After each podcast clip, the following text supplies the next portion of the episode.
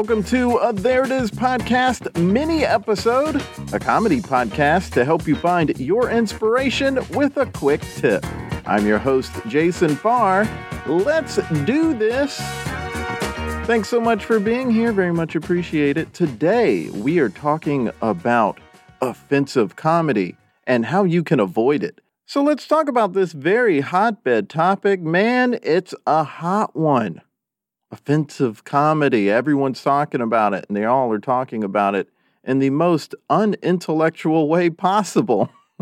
I really don't appreciate the way people talk about this topic, and that's why it's a hotbed topic there just haven't really been a lot of great conversations surrounding it. Everyone has just made it about cancel culture and woke culture and blah, blah, blah, blah, blah. So let me just say right off the bat that this is not about woke culture or cancel culture. I'm not interested in having that conversation because it's usually a dumb one. Woke people aren't ruining comedy. Nothing is for everyone. No one is universally loved. There's an audience for what Anthony Jeselnik is doing and the rest of the audience isn't into it. That's just how it works. People who love ABC Family would probably hate Bill Burr. And when some of those people outside of a particular comic's target audience hears something and it's really offensive to them because it's not their thing, they go on Twitter and they talk about it and it gets a lot of attention and everyone acts like that's the whole world talking. It's not it. We're not going to talk about it from the perspective of cancel culture. What do we do about cancel culture? I don't like it. Not here for it. Another thing I'm not talking about jokes that are obviously bigoted. Those are easy to avoid. Just don't be a bigot.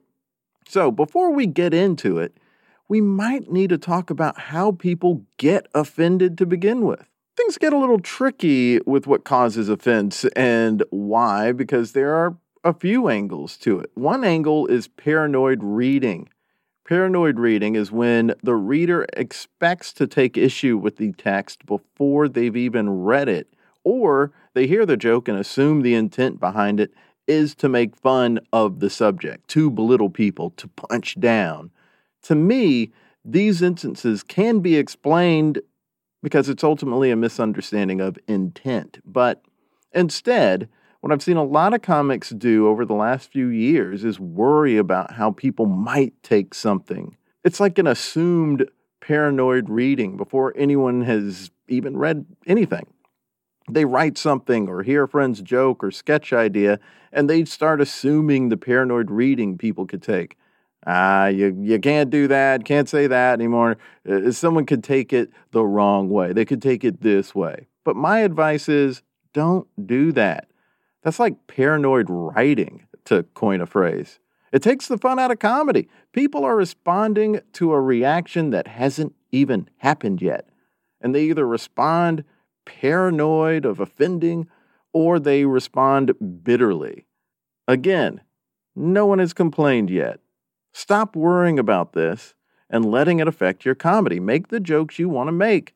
Alter when you need to clear up any confusion. That's what comics do. I recently shared in the There It Is newsletter a clip of Jerry Seinfeld explaining how he wrote a joke because people were getting offended. He thought it was like maybe a mean joke or was being taken like it was mean. So he rewrote it. And I'll share that in the bio because it's a very good watch. It's a very quick video. He was on Stern talking about it. But the point is, it's about crafting. If people aren't getting the joke, you restructure and reword it so they do. Don't be paranoid, rewrite.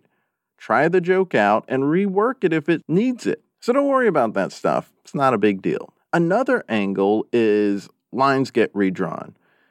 Comics often push the envelope or toe the line of what's accepted. That's part of some forms of comedy. But years later, we redraw those lines. Everyone's just kind of working within the boundaries. But when the boundaries change, so can the perspective and the context of certain jokes. Some bits that were done in the past could create a firestorm now. Before Twitter, people could write letters or call in complaints to TV stations or radio stations if they heard something they didn't like or saw something they didn't like. But there wasn't much potential for everyone to hear those complaints. Not like now, where we can hear people complain about stuff in real time. People who didn't have a voice before have one now, whether that's having an outlet like social media or having a voice in the sense that our society actually listens to them now. This gives the impression that nothing can be done anymore, but it's really just new voices being heard and the lines are getting redrawn a little bit. Also, other things that were done in the past have grown out of favor. It's not that people have more of a voice, like in my previous point, but we collectively as a society have progressed past something. So 20 years ago, there may not have been a lot of offense taken to something, but now there is. Things have always changed. That's just a part of life, and we just have to accept that as people living in it. Dan Aykroyd said in the book about SNL, Live from New York, that stuff that his cast did in the 70s on SNL couldn't be done nowadays on SNL, but he also noted that things that the current cast was getting away with on SNL, his cast couldn't have gotten away with in the 70s. You can't predict how things will go. Things that are edgy now will look tame in the future, and things that are a okay now will cause offense in the future. And the last thing I'll mention before we really get into it is that some people don't seem to understand what comedy is or what it's for or they learn the wrong lesson from the Daily Show or something and they think all comedy is about making a serious point. I think that's a mistake. A lot of comedy is made simply to be silly. There's no serious intent behind it, it's just being mischievous, which is at the heart of comedy, being mischievous. You're being a little bad. You're doing or saying stuff that you're not supposed to do or say. Toeing the line of what is appropriate is a common joke structure. There's no ill intent, but it's inherently not taking things seriously, and that runs up against the people who use comedy to make serious points. Many funny people know that they make jokes to bust their friends' chops, all in good natured fun. And they take that nature to the stage. Lots of comics do. Let's just goof around and bust on each other about how we are. It's fun. A friend and former guest, Alex Brzezowski, is a great chop buster. He's hilarious and very mischievous. One time he teased me about something I did, and I defensively explained why I did it. I was doing that whole, oh, I, I was just blah, blah, blah, blah, blah thing. He looked at me and sincerely said, Hey, sometimes we joke to let people know they're part of the group. That's one of the most common ways humor is used in everyday life and on stage. Light-hearted jokes to make something feel like they're part of the group, part of the gang. It's not something to push you away, it's done to pull you in, like you're their buddy. So I don't get why people are overlooking this very obvious thing about humor and being funny. So I just want to point that out so it's part of the forefront of this conversation. People are just trying to have fun with other people. They're not inherently trying to belittle other people, they're inherently trying to bring people together. That is what it is. Some people look at these instances as if everyone is complaining when it's not. The mistake is thinking that you have to write your jokes so perfectly that no one will be offended. Which brings me to my first point about dealing with people getting offended. You're going to offend people. you're, you're just going to offend a couple people. Look, if you make a joke pointing out the hypocrisy of politicians like Lindsey Graham, someone who supports those politicians is going to get offended. But as Lorne Michaels would say, some people need to get offended. So I wouldn't worry about those instances. How do you handle the situations when you inadvertently offended people with ineloquently made jokes, though?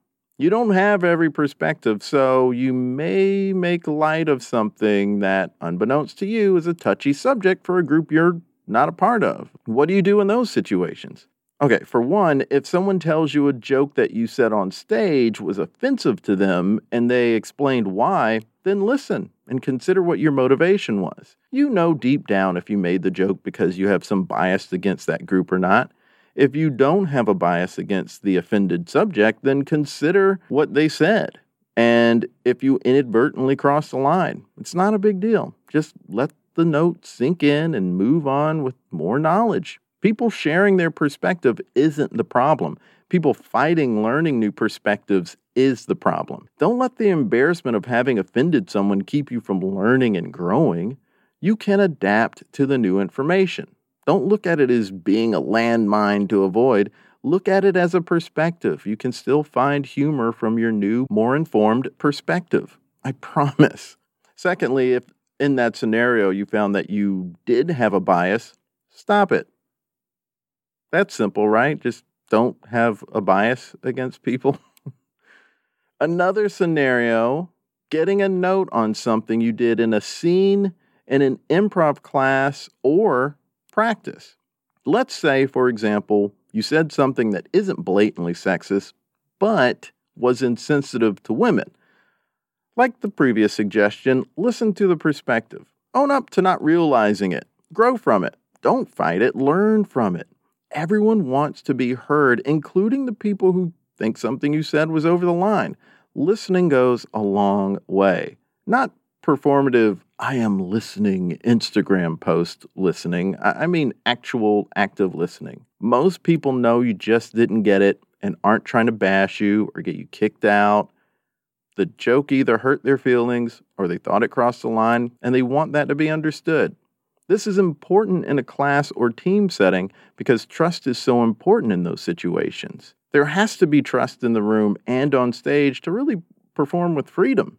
Hearing their point of view and taking it in will be a brick in building that foundation of trust. And again, it's not a landmine to avoid. You now have a new, better informed perspective you can freely perform in. If you find that you are pulling back and not taking it, maybe it's because you haven't fully taken in that note as being a valid perspective.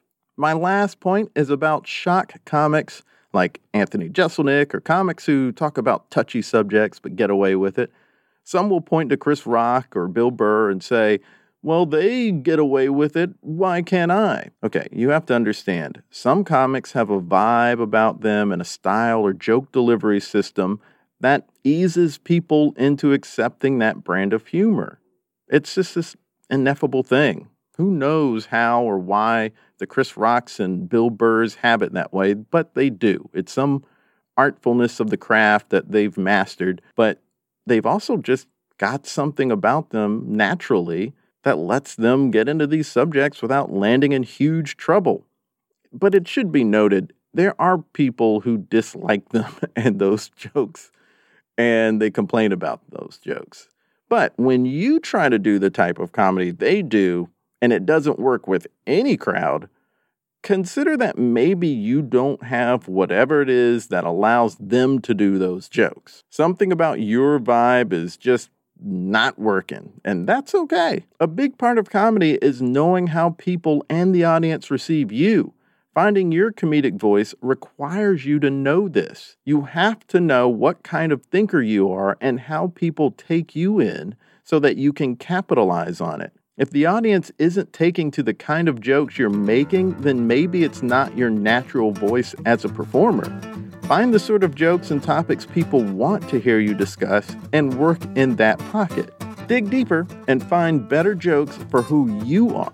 All right, those are all of my tips on how to deal with offensive comedy. I will have a couple of links in the bio for the Jerry Seinfeld clip and also something about how paranoid reading goes wrong. I found it a very good read, informative, and intellectual, so check those out. All episodes of the podcast are available on Amazon, Apple Podcasts, Google, Stitcher, and SoundCloud. We have a YouTube channel, youtube.com slash there it is we upload old episodes on Thursdays and new episodes throughout the week. Like and subscribe. Hey, what did you think about this subject? Share that with us on social media. Follow us on Twitter, Facebook, and Instagram at There It Is Pod. Follow me on Twitter at Jason Farr Jokes and on Instagram at Jason Farr Pics. Also, subscribe to our comedy lifestyle newsletter and support us if you can. We have a Patreon and a PayPal. Go to thereitispod.com for newsletter and support info. Links in bio. And as always, be good to each other.